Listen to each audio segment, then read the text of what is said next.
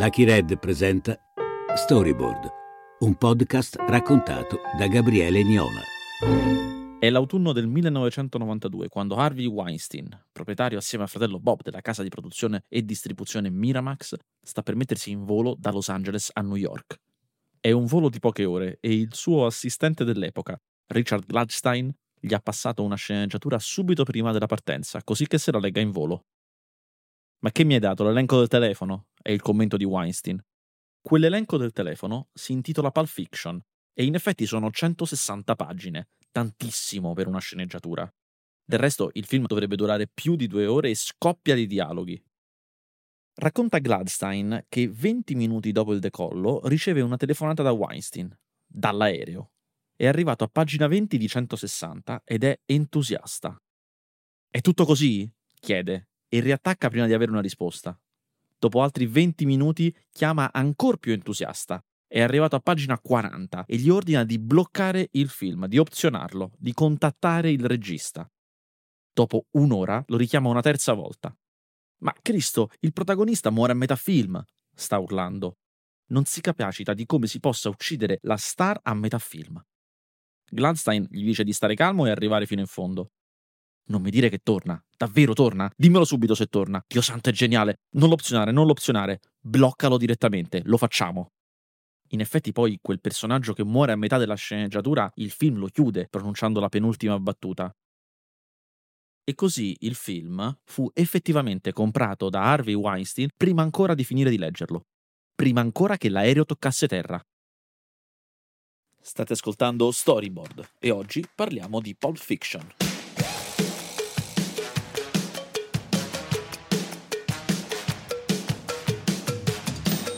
Le pagine che hanno esaltato Harvey Weinstein iniziano in un diner di mattino, dove una coppietta di criminali innamorati progetta un colpo improvvisato, con poca pianificazione da farsi lì in quel momento. L'idea è rapinare non la cassa del diner, ma gli avventori, levargli i portafogli. È lì che sono i soldi.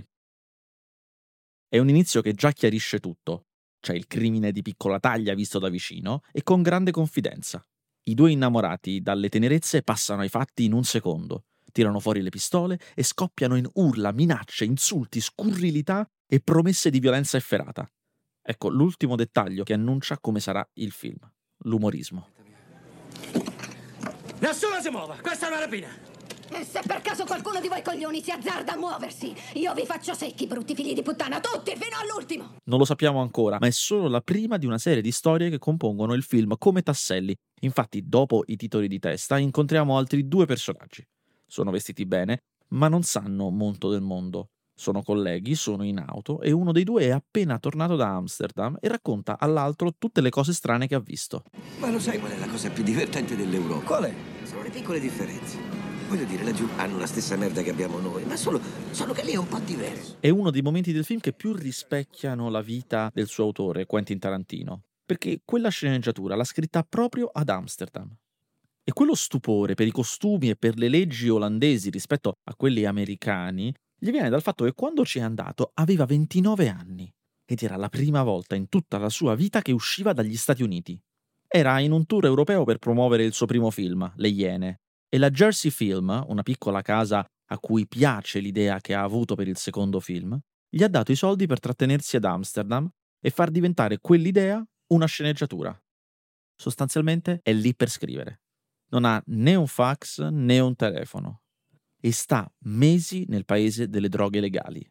Quando tornerà, porterà con sé più di un centinaio di fogli di carta scritti a mano con una scrittura che Linda Chen, la dattilografa che poi stese la sceneggiatura a macchina, definì incomprensibile.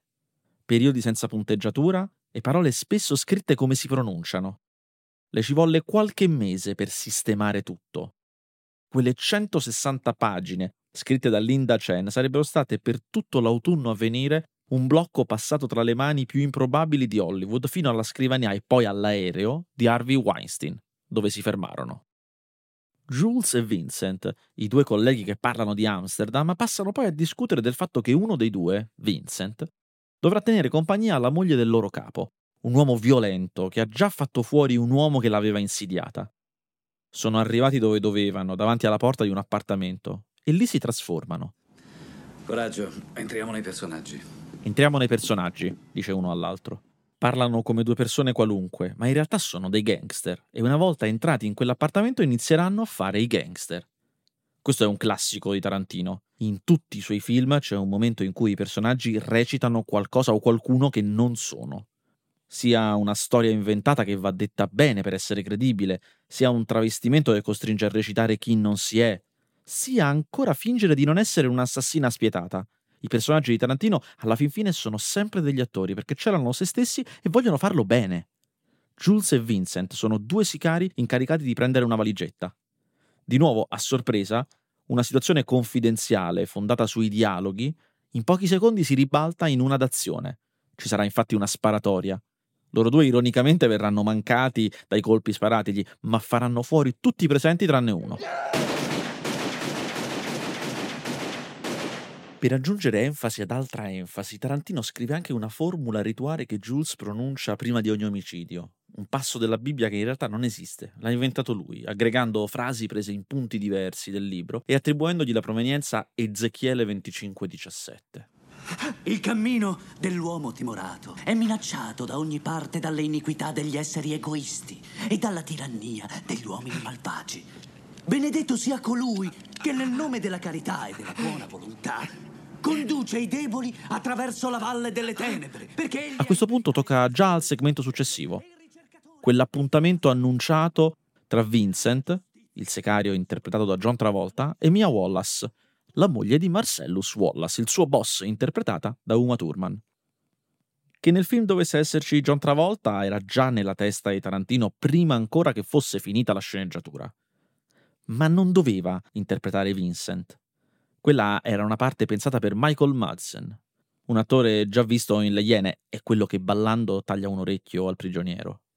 Il quale però, dovendo scegliere tra o girare Pulp Fiction o girare Wyatt Earp, optò per il secondo.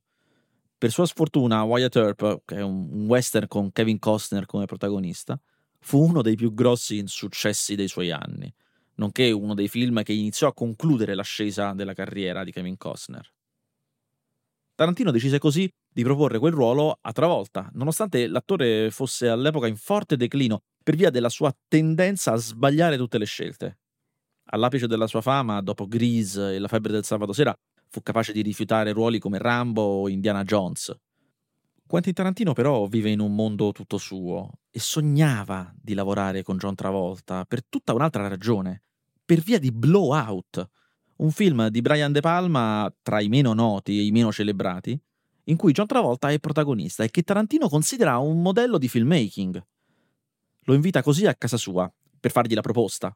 E la prima cosa che accade, quando Tarantino apre la porta, è che Travolta inizia a descrivergli le mattonelle del suo bagno, la disposizione delle stanze, gli affacci delle finestre e diversi dettagli dell'abitazione in cui non è ancora entrato. Sa tutto questo perché quella è stata casa sua decenni prima, quando aveva da poco iniziato a lavorare ad Hollywood e recitava in una serie tv che noi in Italia abbiamo intitolato I ragazzi del sabato sera per fare riferimento e cavalcare un po' il successo della febbre del sabato sera. Tarantino gli propone due sceneggiature in quella giornata, Pulp Fiction e un'altra che ha da poco finito, intitolata Dal tramonto all'alba, un film di gangster e vampiri. John Travolta prende una delle sue solite decisioni apodittiche, le sue testuali parole saranno Io non sono un tipo da vampiri. E così fece solo Pulp Fiction.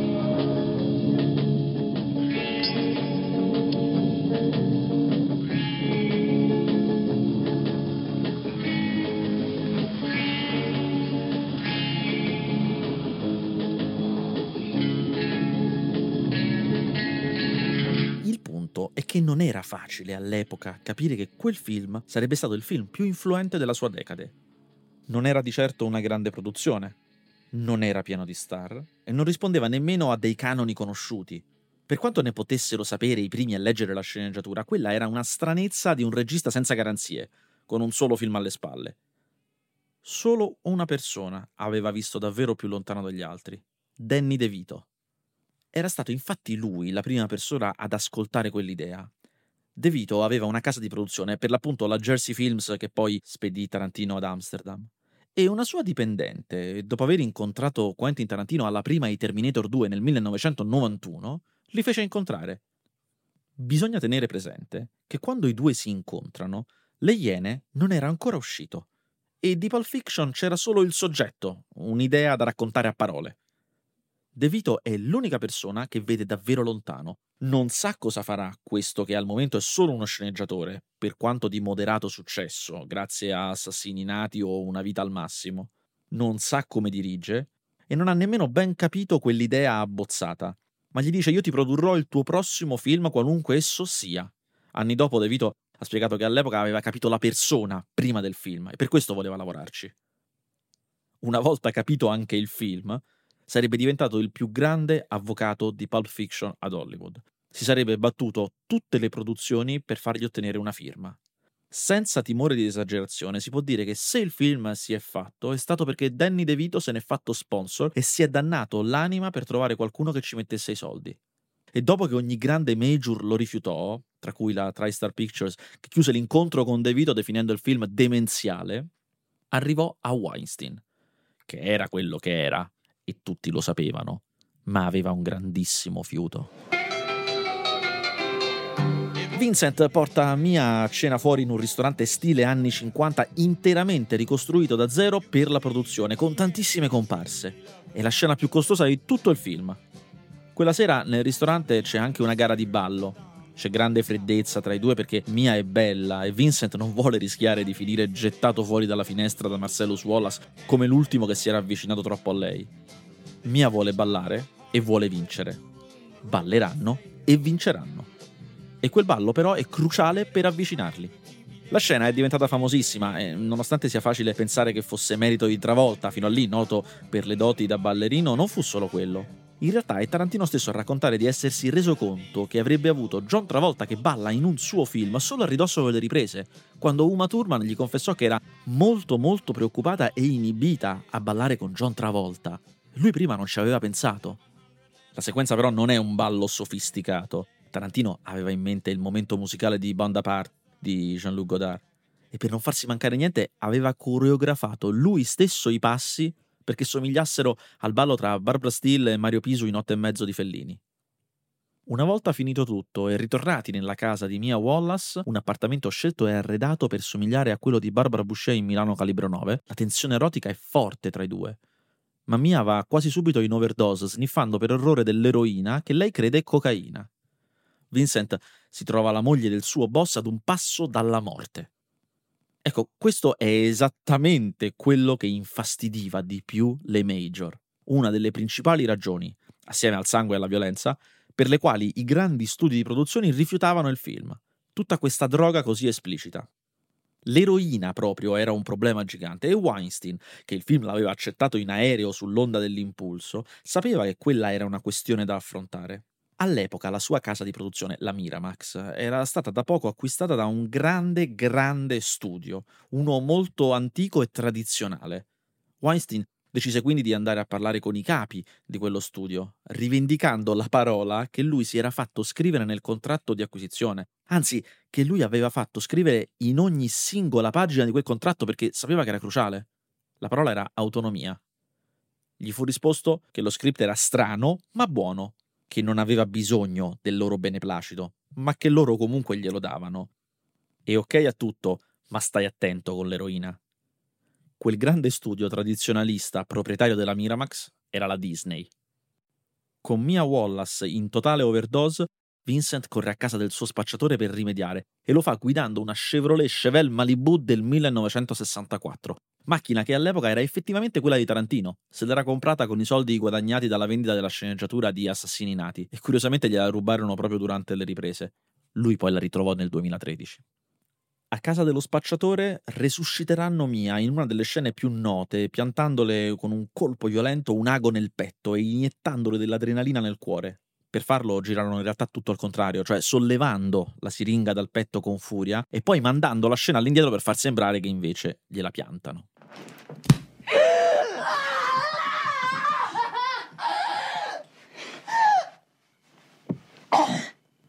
La sequenza è forte e molto dura. Racconta Tarantino che durante la premiere del film in quel momento ci fu uno svenimento in sala. Dovettero interrompere la proiezione, prestare soccorso, portare fuori la persona che si era sentita male e poi ripartire da lì. Non era una bella cosa, né un bel momento per una premiere. Eppure Tarantino racconta che la prima cosa a cui pensò in quell'attimo fu funziona. Tutta una sequenza così non la si può inventare da zero. Eh, quindi non, non, è sorprendente il fatto che venga da un altro film, come molto in Pulp Fiction, che è un film che aggrega altri film. Ma questa volta si tratta veramente di un film sconosciuto, un filmetto semi-amatoriale, un documentario fatto con poco di Martin Scorsese del 1978, chiamato American Boy, il cui soggetto principale è Steven Prince, un amico di Scorsese dell'epoca, uno che girava intorno al giro del cinema e dei cinematografari di New York, un noto bugiardo che tra i mille aneddoti assurdi che spara davanti all'obiettivo racconta anche quello di un suo amico finito in overdose, dell'iniezione di adrenalina nel cuore che gli hanno fatto e di lui che si risveglia, come Uma Thurman, di colpo, con l'ago ancora in petto. E quando gli chiedono di dire qualcosa risponde qualcosa. Se stai bene, prova a dire qualcosa. Qualcosa. Quel film era praticamente sconosciuto, ma ovviamente non per Tarantino. Tarantino ruba, cambia, trasforma, cita e usa musiche, abiti, auto, cliché e addirittura armi dei film che ama. Ed è tutto già in sceneggiatura. Pulp Fiction è proprio pensato e scritto per essere il film dei film. Anzi, è pensato per essere una storia ambientata nel mondo dei film. In Pulp Fiction, per la prima volta, i personaggi non si comportano come farebbero nella realtà, ma come accade nel mondo dei film. Tengono le spade come nei film di samurai, ballano come in otto e mezzo e quel che gli accade ricalca quel che è avvenuto o si è detto in altri film. È a tutti gli effetti un film non ambientato nel nostro universo, ma in quello del cinema. E quest'idea gliel'avrebbero copiata tutti da quel momento in poi. Ma non solo i film. In Pulp Fiction c'è tutta la musica che Tarantino ha sempre voluto usare in un film. Ci infila i suoi attori preferiti, le sue inquadrature preferite, tutto quello che ha sempre amato, tutto in un film. Il risultato è che abbina per la prima volta il soul ai bianchi e il poliziesco alla musica surf con in testa Misil Rue. Un pezzo degli anni 50 che dopo questo film tutti abbiniamo alla violenza, ai gangster e alle stranezze. La colonna sonora è diventata famosa tanto quanto il film e molte canzoni sono tornate di moda dopo Pulp Fiction. In quei mesi ad Amsterdam, Tarantino scrive un film letteralmente come se fosse l'ultimo della sua vita e non avesse altre possibilità di omaggiare e raccontare ciò che ama. Tutto quello che avrebbe potuto fare in una carriera lo comprime in un film solo, denso come nessun altro. Riportata in vita Mia Wallace, i due ritornano a casa contenti, ancora vivi e consci che Marcellus Wallace non verrà mai a sapere niente di quella serata. A questo punto tocca la terza storia, quella di Butch, che comincia con un segmento che sembra quasi un cortometraggio a sé. E del resto è stato praticamente girato a sé. L'ultimo giorno delle riprese, alle 8 del mattino del 30 novembre 1993. Christopher Walken è protagonista di quel segmento, con un lungo monologo nella parte di un ufficiale dell'esercito appena tornato dalla guerra, che racconta al figlio di un commilitone morto in guerra cosa sia successo a suo padre e come, durante la terribile prigionia, abbia conservato nel sedere un orologio che gli era stato dato dal suo di padre e che ora lui gli ha portato. Tuo padre l'aveva ancora al polso quando è stato abbattuto sopra Hanoi. L'hanno catturato e messo in un campo di prigionia vietnamita. Sapeva che se quelli avessero visto il suo orologio gliel'avrebbero confiscato. Eh. Portato via. Per come la vedeva tuo padre, questo orologio era tuo di diritto. Che fosse dannato se quei musi gialli mettevano le manacce sui beni di suo figlio. Così l'ha nascosto nel solo posto dove sapeva di poterlo fare, nel sedere. Per cinque lunghi anni ha tenuto l'orologio infilato nel sedere. È un monologo tra l'efferato e l'esilarante. Ma in quel mattino, ricorda lo stesso Christopher Walker, non c'è nessuna energia sul set. Quasi tutti quelli che lavorano al film hanno finito e se ne sono andati. La crew è minuscola, anche perché il setup è molto semplice una serie di primi piani e piani interi di un monologo. Nella casa in cui si gira, oltre alla piccola troupe, c'erano solo lui, il bambino, la madre del bambino, qualche operatore il fonico e Quentin Tarantino. Ci vorranno 14 Chuck per fare tutte le versioni e tutte le inquadrature necessarie. Alla fine il bambino, il cui unico compito è ascoltare, si addormenterà pure e sarà portato via dalla madre prima della fine della lavorazione. Walken racconta di aver girato gli ultimi Chuck da solo davanti alla macchina da presa. Finito quello, è finito il film. Quel bambino sarebbe Bruce Willis, svegliato da un gong, pugile ormai finito, che si è venduto un incontro ma in realtà ha scommesso tutti i suoi soldi su di sé. E quell'incontro l'ha vinto con una tale foga, nonostante l'età, da aver ucciso l'avversario. Ora deve scappare di corsa dalla furia di Marcellus Wallace. È lui il boss a cui ha rovinato gli affari vincendo quell'incontro. Questa è l'unica parte di tutto il film che non ha inventato Tarantino. Viene da Roger Avery, suo amico e collega nel videonoleggio in cui lavorava prima di diventare sceneggiatore. Si intitolava Pandemonium Reigns ed era un abbozzo da videonoleggiatori. Quando fu concepito, l'idea di Tarantino e Avari era di girare un film ad episodi, un film collettivo, come I tre volti della paura di Mario Bava, perché nessuno produce corti a Hollywood. Le storie sarebbero state accomunate dal ribaltare i cliché più cliché del cinema criminale. Ecco, questa non è una storia che finisce bene. Quando Tarantino ha la possibilità di realizzare davvero il film, questo passa da essere l'unione di tre corti di tre registi diversi a un film unico che incrocia le varie storie ed è diretto da un regista solo, Tarantino stesso. E la sceneggiatura pure prende tutta un'altra piega. Quando Avery arrivò ad Amsterdam, luogo in cui per l'appunto Tarantino stava scrivendo la sceneggiatura, lavorò anche un po' lui alla scrittura, ma se ne andò quasi subito per dirigere il suo primo film, Killing Zoe, che fu un disastro. Tarantino decide allora di tagliare la testa al toro e gli compra Pandemonium Reigns. Lo paga perché non pretendesse altro e mette il suo nome nei titoli di testa. Sembra giusto e sufficiente. Invece, dopo il grande successo del film, non basterà assolutamente e Avari continuerà sempre a dire di aver scritto molto più di quello. Il pugile Butch è Bruce Willis, unico vero grande nome del film. All'epoca grandissima star, che accettò una drastica riduzione del suo cachet per partecipare. Ci teneva, ma soprattutto ci teneva Harvey Weinstein. Solo in virtù della presenza di Willis la Miramax riuscì a vendere Pulp Fiction in tutto il mondo sulla carta, cioè prima ancora che fosse finito, e a prezzi altissimi. Il budget del film era di 8 milioni e dalle prevendite incassarono 11 milioni. Il film non era ancora nemmeno finito e già Weinstein aveva iniziato a guadagnarci grazie alla presenza di Bruce Willis. Questa era la sua forza. E certo quel personaggio è proprio perfetto per Bruce Willis era quello di cui aveva bisogno per consolidare la sua immagine da duro dopo che per tutta la prima parte della carriera era stato in realtà un attore di commedie e ora la sua stella d'azione lanciata da trappola di cristallo stentava a trovare conferme. Un film indipendente in cui far vedere come fosse perfetto in una parte vecchio stampo. Un film di parola in cui fare facce sfinite con un personaggio che sembrava un classico del cinema maschile. Tutto gli appariva come un'occasione perfetta specie dopo che Tarantino gli spiegò che il personaggio era ispirato a quello di Ralph Meeker in Un bacio e una pistola di Aldrich, un classico del 1955, la Hollywood degli anni d'oro. Questi sono dettagli che hanno sempre presa sugli attori. Butch ha vinto il suo incontro e si sta nascondendo nell'appartamento della sua ragazza Jacqueline. È pronto a scappare il giorno dopo, ma scopre che lei, nel prendere tutto quel che doveva dal loro precedente appartamento, ha dimenticato proprio quell'orologio, quello che il padre aveva tenuto nel sedere e che appartiene alla sua famiglia da decenni. Non la prende bene. Su, rifletti. L'hai preso?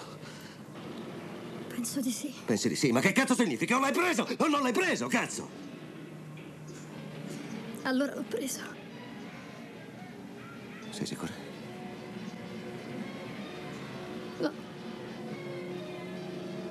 E decide di rischiare tutto. Andrà a casa sua a riprenderselo. Lì troverà proprio Vincent Vega. Lo ucciderà ma ritornando indietro, al semaforo gli attraversa la strada proprio Marcellus Wallace in persona. Per la colluttazione finiranno in un negozio dell'usato in cui il padrone li fa prigionieri per violentarli con l'amico Zed, chiamato per l'occasione. Di nuovo una situazione classica, un cliché, il pugile che si vende un incontro ma poi vince per incassare e scappare con l'amata, viene ribaltato in qualcosa di totalmente folle. E questo è in effetti il segmento tra tutti che finisce nella maniera più incredibile con i personaggi legati con un pomo in bocca, con un uomo ricoperto di pelle che viene tirato fuori da un baule attaccato a una catenina e una promessa di sodomia interrotta proprio da Butch con una katana che impugna come fa Ken Ogata in Mishima di Paul Schrader, recita la sceneggiatura. Un tripudio di situazioni e citazioni, inquadrature dal punto di vista degli oggetti, musica e frasi incredibili.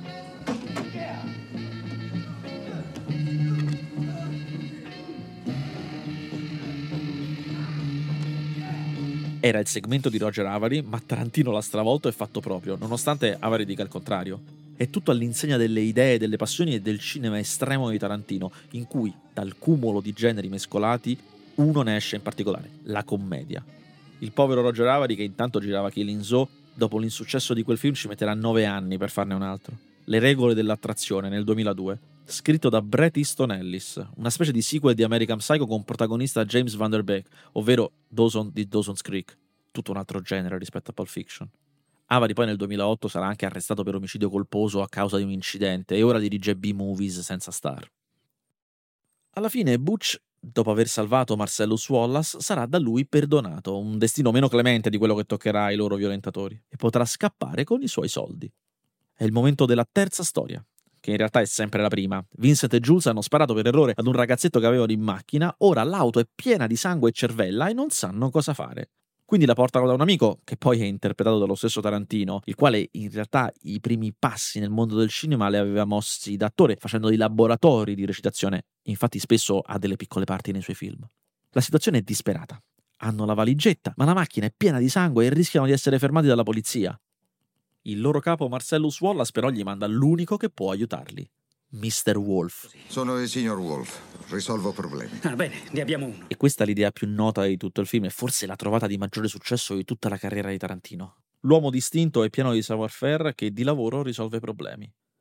Ovviamente, come tutto il resto, anche questo viene dal mondo del cinema, anche se l'origine non è chiarissima. C'è chi dice che eh, sia un riadattamento di un personaggio di Ashes of Time di Wong Kar Wai o chi dice che sia una versione modificata di un personaggio che lo stesso Harvey Keitel aveva interpretato pochissimo prima in Nome in codice Nina, che è un remake americano di Nikita.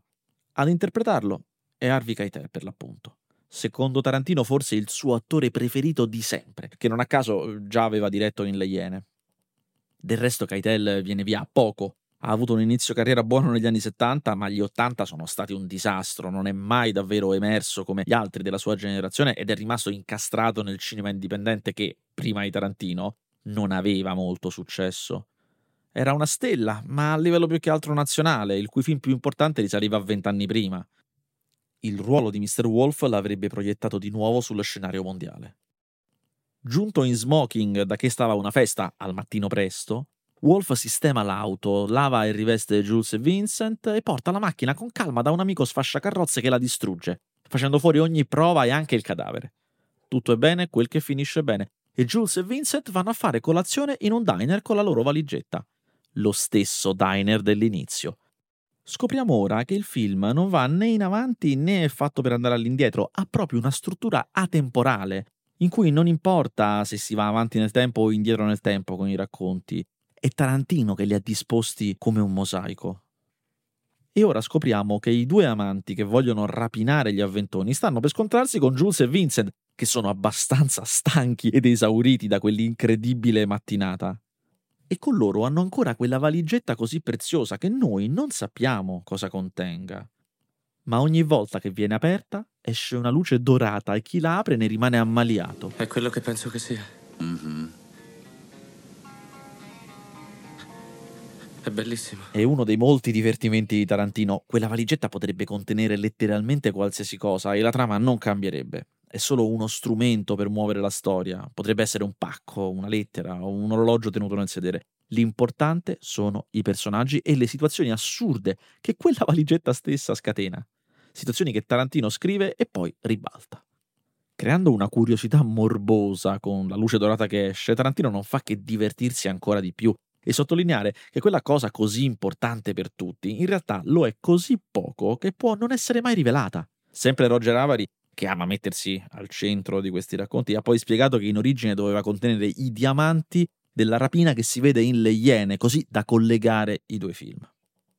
Con quel segmento finale in Pulp Fiction entra anche l'ultimo genere che mancava al grande mosaico, il cinema di kung fu. Jules, invece di sparare ai rapinatori, decide di fargli un discorso spirituale e al tempo stesso decide di smettere di fare quella vita per iniziare a viaggiare a piedi, come un maestro di arti marziali alla fine di un film. Esaminiamo la situazione. Normalmente le vostre budella si ritroverebbero sparpagliate nel locale, ma per caso mi avete trovato in un periodo di transizione, perciò non voglio uccidervi, voglio aiutarvi. Ma questa valigetta non ve la posso dare. È in assoluto il finale meno prevedibile per un personaggio che ha in tasca un portafogli con scritto brutto figlio di puttana, che poi era il vero portafogli di Tarantino all'epoca. Secondo me ora è meglio andarsene. Sì, mi pare una buona idea.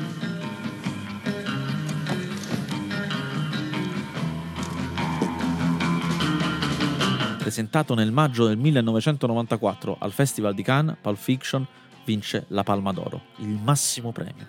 Tarantino lo ritirò tra i fischi della sala alzandogli un dito medio, per dire di quanto anche lì non era stata capito subito la sua rivoluzione e di come Tarantino non sia propriamente un profilo intellettuale.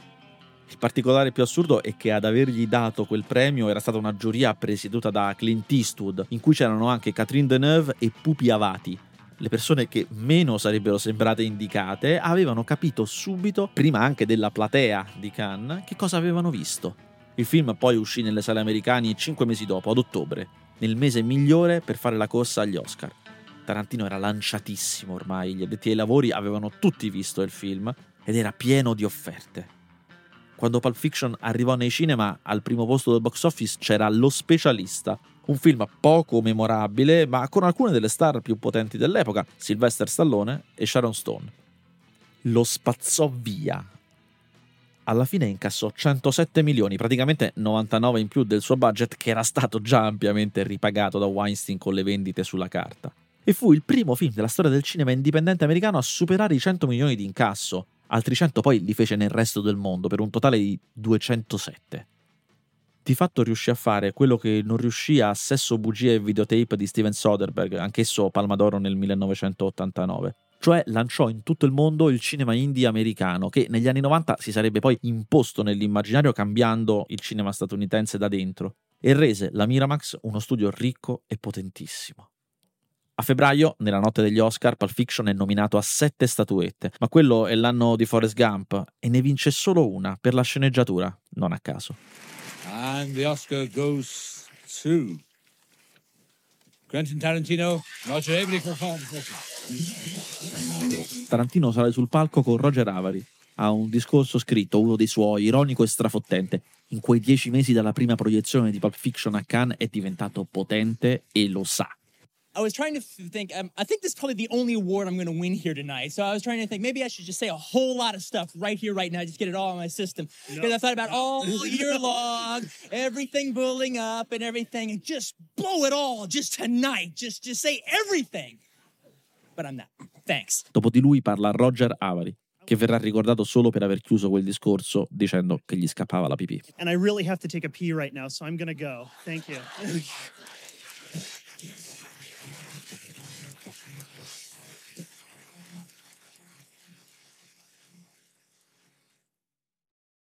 Ascolta tutte le puntate della serie in esclusiva su Amazon Music.